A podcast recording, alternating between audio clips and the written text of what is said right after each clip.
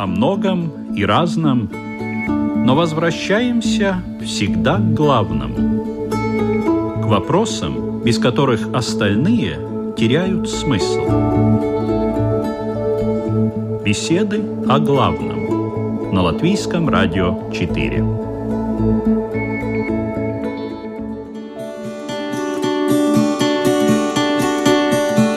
Здравствуйте, уважаемые радиослушатели! В эфире программа «Беседы о главном», ведущая Людмила Вавинска.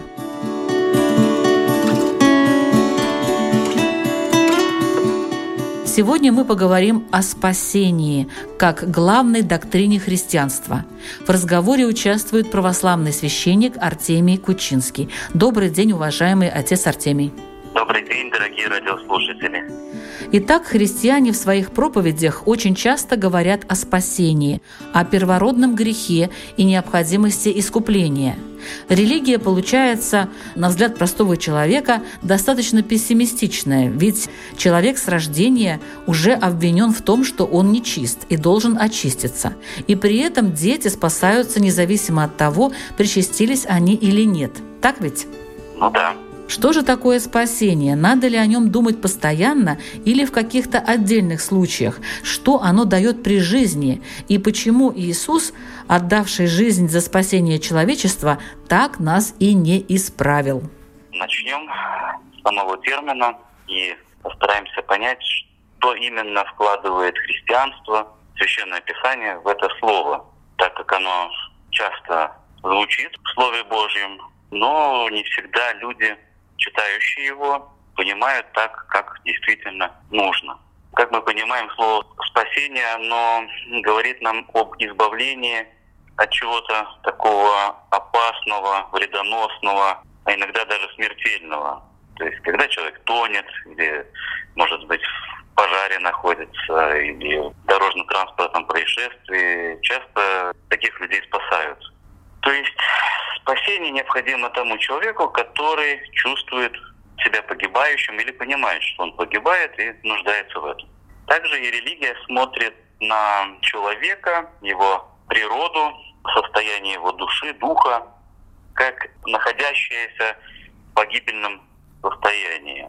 После грехопадения наших первых працев, прародителей Адама и Евы – Религия говорит о спасении души от вечной погибели и вечной смерти. Не всегда означает то, что если мы живем здесь, в этом мире, на этой земле, радуемся, улыбаемся, нам кажется, что все хорошо, это не означает, что мы погибаем. Для нас так кажется. Но на самом деле часто люди даже не подразумевают, что они даже очень нуждаются в спасении, и они близки смерти духовной. Если они вот сегодня предстанут на суд Божий, то, наверное, очень удивятся, как же они не понимали этого. А может ли христианин утратить возможность спасения?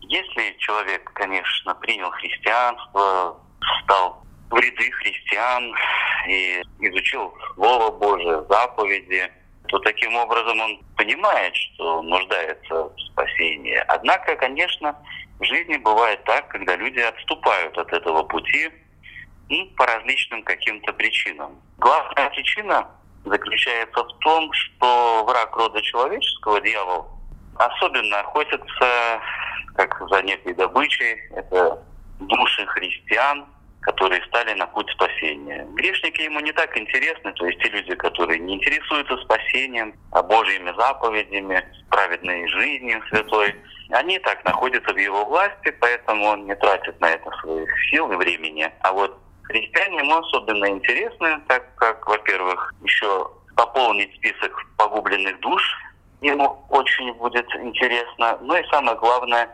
как бы сделать укор и насмешку в адрес Бога, что вот какие твои последователи и ученики. И вот если человек выбирает этот путь, услышав призыв врага рода человеческого, врага нашего спасения, через какие-то искушения, соблазны, сомнения. Часто люди, как правило, начинают сомневаться или в бытии Бога, или Его заповеди, в законе, может быть, не ощущают Его присутствия в своей жизни, как-то разочаровываются. Иногда, да, они отступают от веры, и, конечно, они сами себя лишают спасения.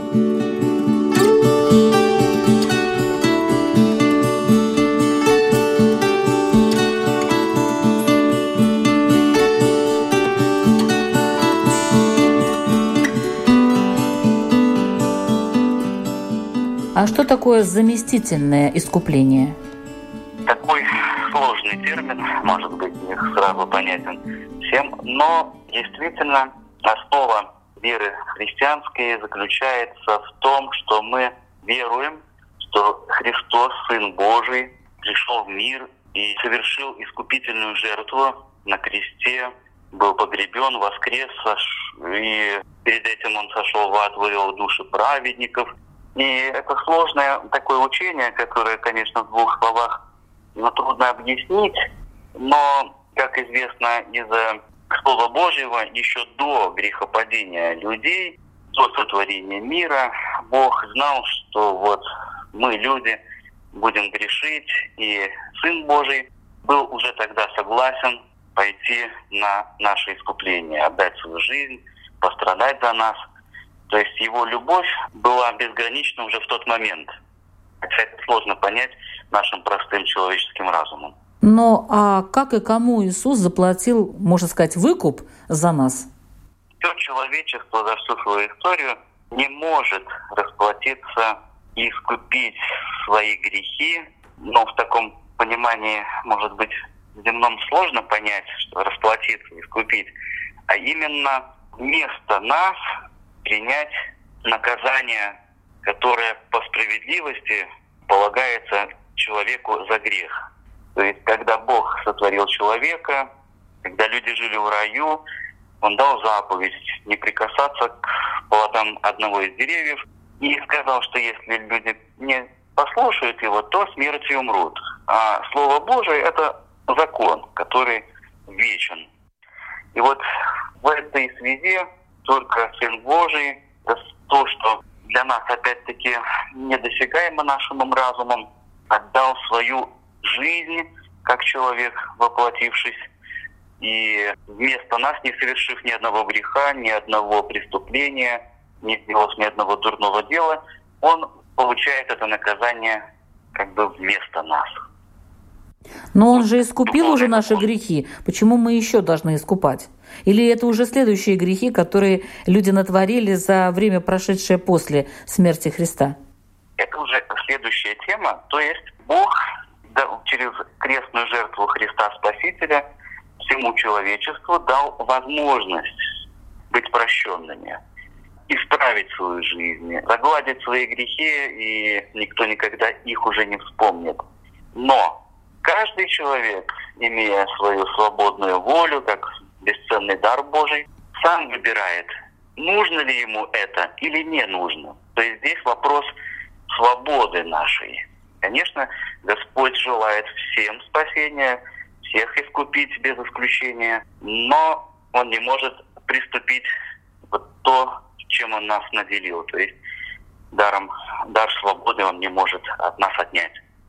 То есть люди совершают новые грехи, за которые уже никакой Иисус не расплачивался. Так получается? Не совсем так. Если человек будет все-таки раскаиваться, он как раз-таки и будет искуплен той самой жертвой крестной посредством веры, покаяния и исправления.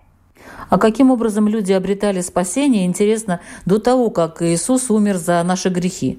Было такое понятие или не было? Люди, которые жили ветхозаветные времена, то есть до пришествия в мир Христа Спасителя, они веровали в Христа как грядущего Спасителя, так же, как мы сегодня веруем в пришедшего уже. Поэтому, как мы знаем, что после своей смерти в кресте Спаситель не зашел в ад и вывел оттуда души праведников. То есть до этого момента люди жили только надеждой на спасение, верой в Него. И когда Христос действительно принес эту искупительную жертву, тех, кто этого желал, Он приводит к спасению, к вечной жизни. А что будет с теми, кто не верит или, конечно, это чисто гипотетически можно предположить, никогда не слышал об Иисусе Христе?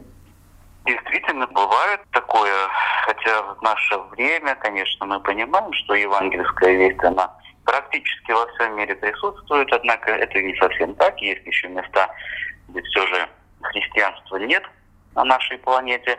Но здесь вопрос заключается в том, что Господь оставляет человеку еще один шанс, возможность быть спасенным, если он посредством своего разума и познавая, изучая наш мир через природу или какие-то явления, которые происходят в нашей жизни, он чувствует присутствие Творца и живет по совести. То есть у каждого человека еще есть и совесть, как инструмент, который говорит нам, что хорошо, а что плохо. На самом деле, ведь когда в Ветхом Завете пророк Моисей пошел на Синай и получил там те самые 10 заповедей, которые мы все знаем хорошо, на самом деле это всего лишь было напоминание человеку о том, что написано в наших сердцах. Вот если люди будут так жить, то они все же имеют послабление, скажем, и надежду на спасение.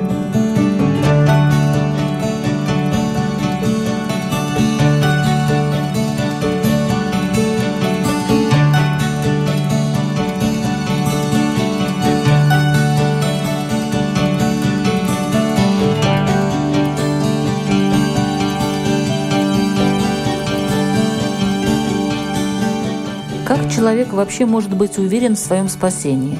Мы ни в чем не можем быть уверены в нашей жизни, кроме того, что мы когда-то умрем. Это точно будет.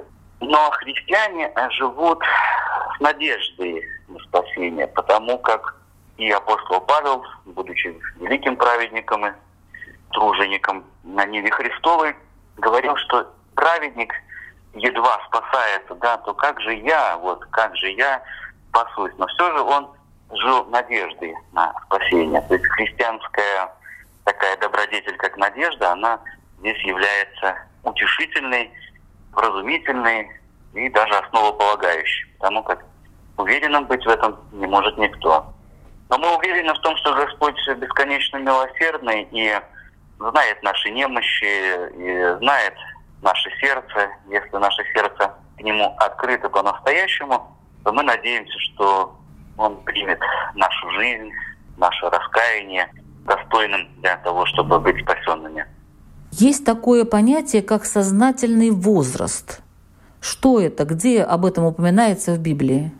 Вопрос непростой, да. Он имеет место быть, потому как, если говорить о детях, которые тоже, к сожалению, умирают, некоторые даже не родившись умирают, а кто-то умирает в младенчестве. К сожалению, это происходит.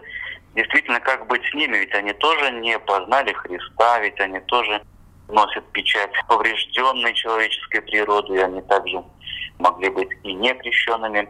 Действительно, мы, обращая слова, на слова Спасителя внимание из Евангелия, где он говорит, обращаясь к апостолам, говорит, посмотрите на детей, и кто не примет Царство Божие как дитя, не сможет в него войти, ибо их ангелы а, лицезреют Отца Моего Небесного. Господь обращает внимание, что дети, да, их простота, их вот эта несознательность и не налагает на них ответственности за их поступки и грехи. Есть, когда ребенок рождается, вряд ли родители будут очень гневаться, если дети плачут или что-то хотят, но не могут сказать, как-то капризничают. И мы им все прощаем, понимаем, что по-другому ребенок не может. А вот что касается возраста, то единого понятия нет. И в Священном Писании тоже. Однако опыт церкви православной говорит о том, что дети 7 лет уже могут осознавать свои ошибки, и уже они приходят на исповедь, Некоторые дети даже раньше хотят это делать и чувствуют свою ответственность и желание все-таки исправляться. Это примерно 7 лет православной традиции.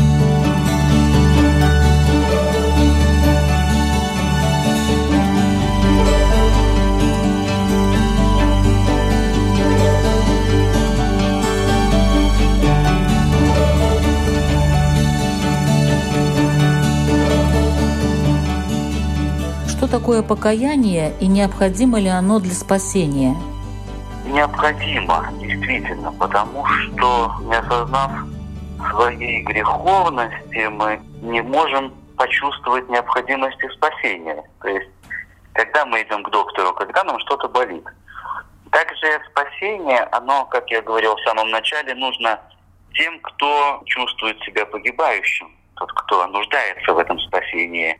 А покаяние – это такой индикатор действенной жизни в вере человека, когда мы чувствуем себя виновными перед Богом и стараемся не только осознать, а всеми силами не повторять своих ошибок и в дальнейшем просить Бога, чтобы Он нам в этом помогал. И только Бог может исцелить грех, то есть чтобы исцелить какую-то болезнь, ну, очень сложную, без врачебного вмешательства, которая не исцеляется, сам человек не может выздороветь, например. А также и грешник, он без Божьей помощи не может победить себе вот эту болезнь, которую мы в духовной жизни называем грех.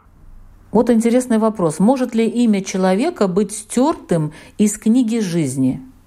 Книга жизни неоднократно упоминается Священном Писании, однако это тоже все в переносном нужно воспринимать. То есть, на самом деле не существует какой-то там библиотеки, каких-то книг, где наши имена кто-то вписывает или стирает. Но для того, чтобы люди как-то более понимали точно, что Бог желает каждого человека приобщить к вечной жизни, в его Царстве Небесном. И тот, кто уверовал в Него, он обещает вписать его имя в книгу жизни. Однако те, кто отвернулись от Него, сознательно, под действием греха, врага рода человеческого, или какой-то борьбы против Бога, есть такой термин «богоборцы», и тогда, конечно, человек сам себя удаляет из этой книги жизни. И вообще Бог дал человеку, опять-таки опираясь на термин свободы, полной свободы, которую нам даровал, Бог дает нам возможность написать сценарий, по которому нас будет и судить наша совесть, или суд Божий в понимании, может быть, кому-то его личным это проще будет. То есть тот, кто выбирает добро, тот, кто выбирает жить по заветам Божьим, тот и вписан будет в эту книгу. А тот, кто отвергает, тот будет из нее удален. Что делать, если человек не ощущает собственного спасения? Это очень хорошо, что он не ощущает собственного спасения, иначе будет близкая опасность впасть в так называемую прелесть. То есть в духовной жизни христианской есть такой термин «прелесть» от слова «лесть», а приставка «пре» означает высшей степени. И как только мы считаем, что мы достойны вечной жизни, что мы очень хорошие, что Бог обязан нас спасти, и что мы действительно идем этим правильным путем, то есть близкая опасность вот впасть в эту самую прелесть и сделать много грубых ошибок. Как только мы будем так думать, что мы спасаемся, то мы сразу себе заставляем говорить нашей гордости, тщеславию. И по отношению к другим людям у нас тоже меняется отношение. Нам кажется, что те, кто ошибаются, они не спасаются, что они хуже, чем я.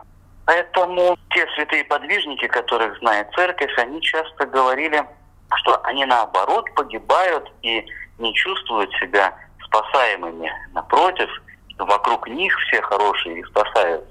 То есть они таким образом прибегали к такому понятию, как смирение. Смирение, то есть ощущение себя худшим других. Это иногда бывает очень полезно. И в обыденной жизни, но в духовной это очень важно, чтобы не впасть, опять-таки, в ту же самую прелесть, которая губит человека. Как узнать, что человек спасается? Ну, здесь могут быть какие-то признаки. Ну, например, какие-то греховные навыки, они превращаются в добродетели. Ну, например, скупость, милосердие, гневливость, доброту, как осуждение, оправдание других. Вот тогда действительно здесь действует благодать Божия, и человек нас спасается.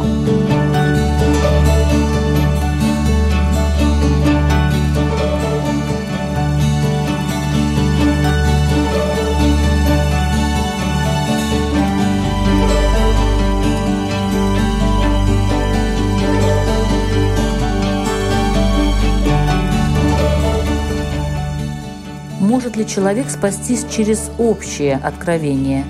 Общее откровение еще называется естественное откровение, когда люди познают Бога через тварную природу. Вот мы много сейчас говорили о Священном Писании, и Священное Писание именуется как сверхъестественное откровение, то есть то, что было открыто Богом особым людям, пророкам, через Христа апостолам, которые записали вот эти все знания и то, что Бог желает передать нам, чтобы мы спаслись. Но действительно бывает так, что не все могут, опять-таки, не зная Христа, не читая Священное Писание по каким-то причинам, могут познать Бога.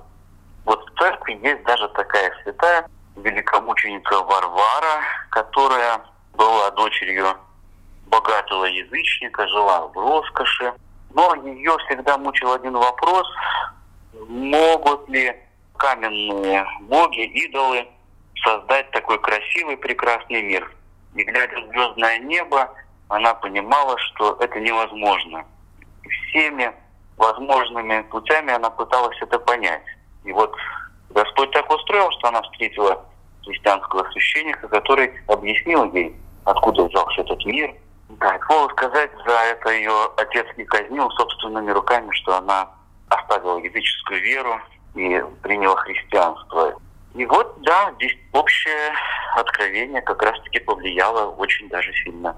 Также наука, ученые многие, местные ученые, которые все-таки пытались понять, а как же в мире происходят те или иные процессы, или в химии, или в физике, или астрономии, например, они все-таки приходили к выводу, что только высший разум мог сотворить эту Вселенную, создать эти незыблемые законы нашего бытия и нашей природы.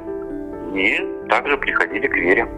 Спасибо большое отцу Артемию, православному священнику, за пояснение. Я напомню, что сегодня мы говорили о теме «Христианская доктрина о спасении». А мы не заканчиваем нашу программу, и сейчас вашему вниманию будет интервью с московским православным священником, отцом Владимиром Вигелянским. Послушайте, пожалуйста, это тоже очень интересно.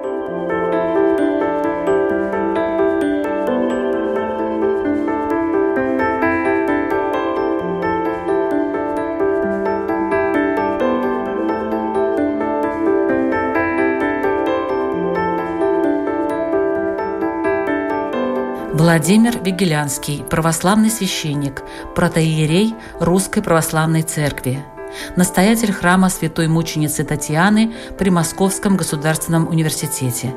Имеет литературное образование. Работал в литературно-художественных, общественно-политических и религиозных изданиях. Преподавал, был руководителем пресс-службы патриарха Московского и всея Руси. Награжден несколькими орденами православной церкви. В Риге побывал в феврале этого года по приглашению книжного клуба «Полярис». Перед встречей с читателями дал небольшое интервью для слушателей программы «Беседы о главном».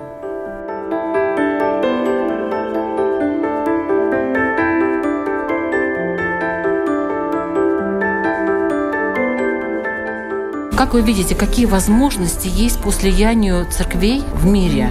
Допустим, православие и другие христианские э, религии. Или у православия свой путь? Мы всегда молимся об объединении церквей. Ну, конечно, есть определенные красные линии, через которые православная церковь переступить не может. У нас очень длинная история. В IV веке было принято кредо – или символ веры. И каждый раз это утверждается на Вселенских соборах. Не даже отклонение, которое произошло в XI веке у католиков, которые прибавили к символу веры одно слово. Вот этот угол расхождения превратился со временем в некую пропасть. Потому что вот это отклонение за собой потянуло очень много других отклонений. Мы с радостью наших западных братьев и сестер примем, если они примут этот символ веры. Не они то... говорят то же самое про вас, чтобы вы отказались кое от чего. Никогда они не могут такого сказать, потому что какой был принят символ веры в начале IV века, в 325 году на Первом Вселенском соборе и подтвержден Вторым Вселенским собором в том же IV веке. Никаких отклонений у нас не было. Все остальные отклонялись. Первые пошли католики, а после них протестанты самых разных видов. Поэтому... Православная самая правая, да? Вы так считаете? Ну, так история считает. В Латвии, например, если продолжает этот вопрос, много староверов, старообрядцев. Каковы взаимоотношения с этой церковью у православия? Или в России их практически вы не видите? Очень много старообрядцев. И существуют старообрядцы, с которыми у нас был, есть евхаристическое общение. У нас нет никаких претензий друг к другу, хотя у нас действительно старые разные формы богослужения и некоторые обычаи, которые приемлемы для Русской Православной Церкви. Тут нет ничего такого ужасного.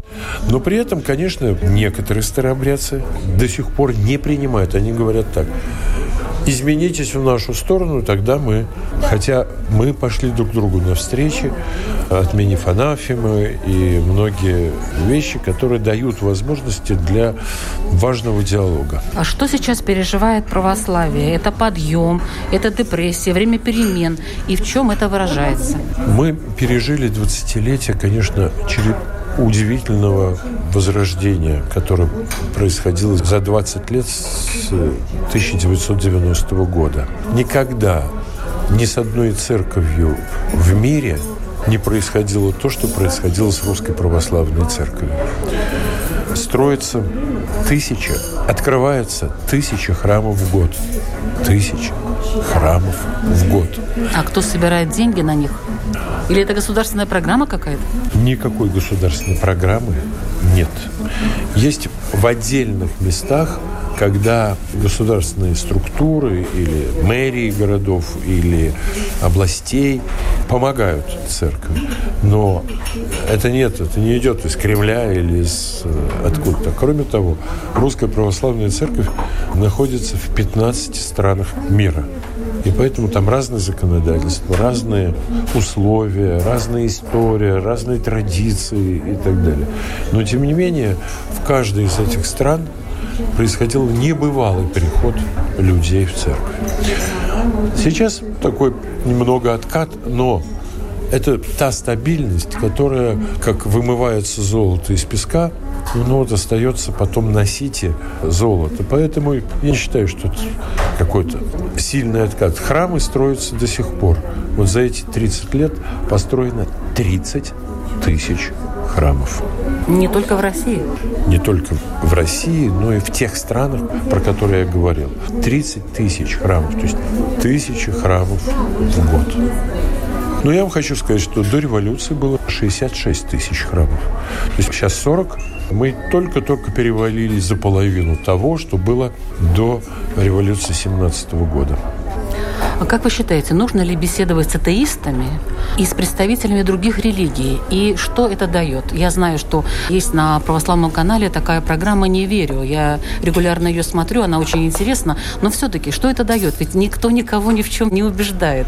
Вы знаете, может быть, конкретно те личности, которые выступают в этой программе, это не убеждают. Но зрителей, которые живут в системе всякого рода сомнений, каких-то недоуменных, тупиковых вопросов жизни, они, посмотрев эти программы, может быть, для себя что-то найдут. Я считаю, что никакой диалог не вреден, а часто полезен. Бывает, конечно, довольно глупо спорить с человеком, который не готов идти даже не то что на компромиссы, а на какое-то вежливое выслушивание. Ну, какой смысл? Как у такого русского детского поэта Олега Григорьева были такие смешные стишки. На рынке подрались собаки, на драку сбежались зеваки. Чтобы к собакам пробиться, стали кошелками биться. Так разодрались зеваки, что разбежались собаки. Вот если этот диалог идет в такой форме, то тогда он, конечно, бессмысленный. Ну, это касается и атеистов, и представителей других религий? Да. Или только атеистов? Да. Всех? Да. Что главное в этом диалоге? Умение слушать, наверное, да, друг друга? Умение слушать. Умение слушать и разобраться в тех недоумениях, которые есть. Есть предубеждения относительно веры православной или истории церкви. У тех и у других. Выслушать, понять, может быть, скорректировать свое отношение. Иногда если оно в категоричной форме, то и сменить эту категоричность в другие формы вполне нормальные для общения и диалога. А вот в этой связи нетерпимость верующих. Я на одном сайте высказала свое мнение, причем очень корректно. На меня просто напали, ну, я так понимаю, верующие. Я назову их вообще-то верующие в кавычках, потому что они начали меня там проклинать, вообще говорить какие-то такие вещи. Я не понимаю. Это такое антисвидетельство, потому что христианин не может ругаться. Пусть он лучше помолчит и вот даже ничего не ответит, но помолится за этого человека, чем вступать в оскорбительной форме диалог с людьми. Это так ну нельзя. что, это отсутствие воспитания или отсутствие как раз религиозного воспитания, может быть, у людей, Ну, хотя они ходят в церковь. Вы знаете, с верующими такая вещь. Многие люди, для которых вообще нету какого-то твердого мировоззрения и какой-либо веры. У них большая толерантность, потому что они ничего не отстаивают. А для людей верующих, возьмем так, политически верующих людей, вот верят в свою политическую доктрину коммунисты или, например, либералы, для которых либерализм тоже является доктриной, или верующие. Они знают, где истина. А Это раз, страшное дело, правда? а раз они знают, где истина, то для них те люди, которые не знают этой истины, или, Или сомневаются. или сомневаются, это вообще не люди. Это вот беда. Это, конечно, для христианства это быть не должно, потому что для нас Бог есть любовь. А как может любовь сочетаться с отвержением какого-либо другого человека? Это Ну, это можно как-то купировать, обучать как-то людей. Особенно те, которые такие рьяные, знаете, вот знают, Ну, да, как надо. Вот этим делом мы занимаемся в нашей жизни. Все священники этим делом занимаются. А насколько близко должна церковь быть с государством, чтобы не потерять свою самобытность, ну и не стать придатком госаппарата, так сказать, вольно-невольно перейти на поддержку решений партии и правительства, скажем так. Я убежден, что церкви государство вообще не нужно. А государству церковь очень нужна. Вот они и привлекают, кстати. Государству церковь очень нужна. Это длинный и большой разговор, но я, например, считаю, глупо то государство, которое отвергает религию. А разве есть вообще такие? Мне кажется, все государства пытаются А как-то коммунистическое использовать. государство? Ну, у них своя была религия, вы немножко не совпадали с ней. Да. А либералы? Вот у вас слово это как-то вызывает какое-то такое чувство прямо негативное. Да, я сам либерал, поэтому я очень болею за это. Потому что если либерализм это есть образ э, жизни, образ мысли, то это одно. А если это становится идеологией, то она не менее страшна, чем коммунистическая идеология. Ну, Вот сейчас немножко покритикую православную церковь России, потому что, ну, по крайней мере, со стороны так кажется, что ну просто вась-вась. Церковь с государством просто вот настолько дружит, настолько они все вместе. Это мифология. Я работал в патриархии, и перед встречей патриарха с тем или иным президентом, мы писали вопросы, окружение патриарха писало вопросы, на которые должен патриарх обратить внимание в разговоре с президентом. И из года в год это были одни и те же вопросы. Только сравнительно недавно вопрос о собственности, например, в Российской Федерации был решен. До этого я за свои собственные деньги построил храм, например, и передал его церкви. И этот храм не принадлежал церкви, а принадлежал государству по российскому законодательству. Но это такие правовые отношения. Я имею в виду поддержка власти в таких критических и очень Это мифы. Вопросах. Ну, например, приведите мне один пример. Я очень много раз по этому поводу дискутировал Хорошо, я на приведу, средствах пример. массовой информации. Они мне говорили, вот он поддержал Путина. Я говорю, прочитайте мне, пожалуйста, где он поддержал Путина. Кстати, я тоже считаю, что он поддержал где? Путина. Прочитайте цитату. Они в «Эхо Москвы» сидели четыре человека искали, не нашли. Это мифы. Это все, чтобы в своей партийной идеологической противостоянии существует то, чего знают все. Вот вы, например, сказали. Сидят идеологические борцы, обком, партии «Эхо Москвы», в которых есть идеологические свои сотрудники, которые эти фейки раздувают до предела, и уже их цитируют на Западе, переводят и так далее. Я говорю, приведите мне. Они не смогли привести ни одной цитаты. То же самое и с вами. Давайте мы завтра с вами встретимся, а вы всю ночь будете сидеть искать и не найдете никогда ни одного слова в поддержку Путина. Благодарности, да. Ну, благодарность это тоже такая, как бы своего рода поддержка. Да? Ну, например, вы мне помогли, а я сказал, я вам никогда благодарить за это не буду. Благодарение – это есть главное событие в церковной жизни. Евхаристия, литургия – это благодарение. А ордена? Если человек потратил свои собственные деньги на строительство храма, его награждают. Независимо от того, какой он партийной принадлежности. Вот вы получили... Например, все говорят, патриарх наградил Зюганова. А Зюганов на свои собственные деньги в том селе, откуда он родом, построил храм. Скажите, пожалуйста, разве он не достоин благодарности в виде церковного ордена, который бы отметил его жертву? Я считаю, что это нормальная вещь. А сами вы получили не один, ну вот в данном случае орден святителя Иннокентия за усердные миссионерские труды. В чем заключалась ваша миссионерская функция? Я бывший, я член Союза писателей, член Союза журналистов. Причем у меня в этом году 30 лет членства своего в Союзе писателей, 32 года в Союзе журналистов.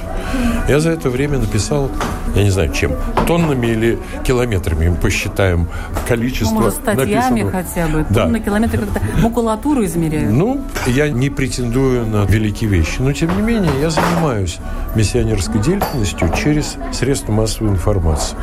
Вот сейчас у меня выходит книжка, состоящая из 500 эссе, которые я написал за последние несколько лет. Вот. Они все про православие?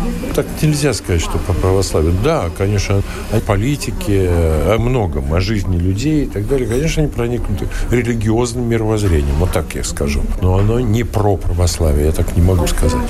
В этом смысле я, конечно, миссионер, потому что я проповедую тиражируя свои взгляды. А, что такое православные СМИ? Оцените их эффективность. Мы как раз говорили об этом в самом начале, что после страшной эпохи богоборчества у нас пошло возрождение храмов. Было не до СМИ. Надо было бетон, краски, дорогу провести, электричество протянуть, воду подключить, туалет сделать. Вот чем занимались священники в основном за все это время. Придет какая-то эпоха, и они еще чем-то другим займутся, кроме этого.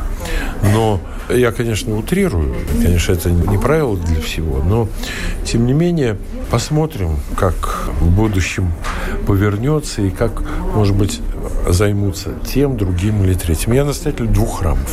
Один храм мученицы Татьяны при Московском государственном университете. Кто туда ходит? Студенты? У нас же флигель. Здесь факультет журналистики, а у нас флигель. Тут факультет психологии, с этой стороны Институт Азии и Африки при МГУ. Поэтому у нас преподаватели, студенты, аспиранты, довольно много. И уже их дети, и уже их внуки за 25 лет восстановления этого храма. А другой храм – это православная гимназия. В нем 400 детей. От первой группы детского сада до 11 класса. 14 лет они проводят в гимназии. И там храм, я настоятель, и духовник. Поэтому наша деятельность и в том и в другом случае это не только богослужение, но еще и большая жизнь, э, связанная с большим количеством людей самого разного направления, самых разных взглядов, политических в том числе, и возрастов. Так что есть большая работа, не всегда она заключается в газетах, да? Как я понимаю, радио и телевидение. Вот. Но рядом с нами факультет журналистики. Время от времени меня приглашают и в бывшей коммунистической аудитории, а еще раньше она называлась богословской, теперь она называется академической аудиторией. Я читаю лекцию.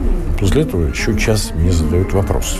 И выясняется, что меня подловить не очень можно, потому что я знаю их язык, их формы, приемы. Я сам проработал много лет в этой, Их в этой вы области. знаете. Ну, вот я вот сейчас хочу вам задать такой тоже хитрый вопрос. А кого бы вы ждали на исповедь, вот, допустим, к вам в храм, гипотетически возьмем ситуацию, из известных в России людей? Кого бы вы хотели бы видеть в своем гипотетическом храме на исповедь? У нас же не как у протестантов, которые ловят людей на улице и затаскивают. Это понятно, но кого бы вы затаскивают. все-таки хотели видеть? Ну, я бы хотел. Я же из литературной среды. Кого? У меня отец, мать были писатели. Я женился на писательнице. Ее родители, и отец, и мать писатели. Я детство свое провел. У меня много друзей писателей. И они неверующие, не крещенные. И я знаю точно, если бы у них было бы какое-то мировоззрение, религиозное мировоззрение, они и так талантливые, но их талант бы проявился в новой какой-то форме. Я очень сожалею. Я, конечно, не буду вам называть имена, но я вам хочу сказать, вот из покойных людей, покойных могу сказать, у меня исповедовался Андрей Битов, Евгений Евтушенко. Я крестил Андрея Вознесенского. Тех людей, которых вы знаете. Я понимаю, но тем Я, не менее. Хотя я не крестил Фазилия Искандера, но всех их детей женил, крестил. Это мой друг был. Все-таки Ну, исповедь известного человека в России. Одного выберите какого-нибудь, который сейчас живет и здравствует. Кого бы вы хотели видеть в своем храме на исповедь? Ну, я так не могу сказать, потому что у меня открыто это для всех. Для меня абсолютно не важно, это великий какой-нибудь человек, великий писатель, или это старушка, которая забрела ко мне. Хорошо. Это Вы самое. не я не буду. что кто-то нуждается в этом? Вот нет у вас такого чувства? Все люди нуждаются. Я считаю, что исповедь – это открытая дверь в Царствие Небесное. Иоанн Креститель пришел и сказал, покайтесь, ибо Царствие Небесное приблизилось. Вы в это верите? Конечно. Царство небесное. Безусловно. А как же? А ради чего тогда? Это вечность-то. А это что это за странная такая вечность? Что это за вечность такое? Царствие Небесное – это там, где есть Бог. А ад – это там, где Бога нет. Программа у меня называется «Беседы о главном». В чем должна заключаться беседа о главном? Что это такое главное? Главное – это приблизиться к Богу. Вот это и есть самое главное. Не отдаляться от Него, а найти тот путь, который нас приближает к Богу. Вот это главное. У каждого человека есть совесть. Он точно знает, вот мой поступок или мое слово приближает меня к Богу или отдаляет. И вот никогда не делать и не говорить того, что нас отдаляет, а всегда говорить и делать то, что нас приближает к Богу.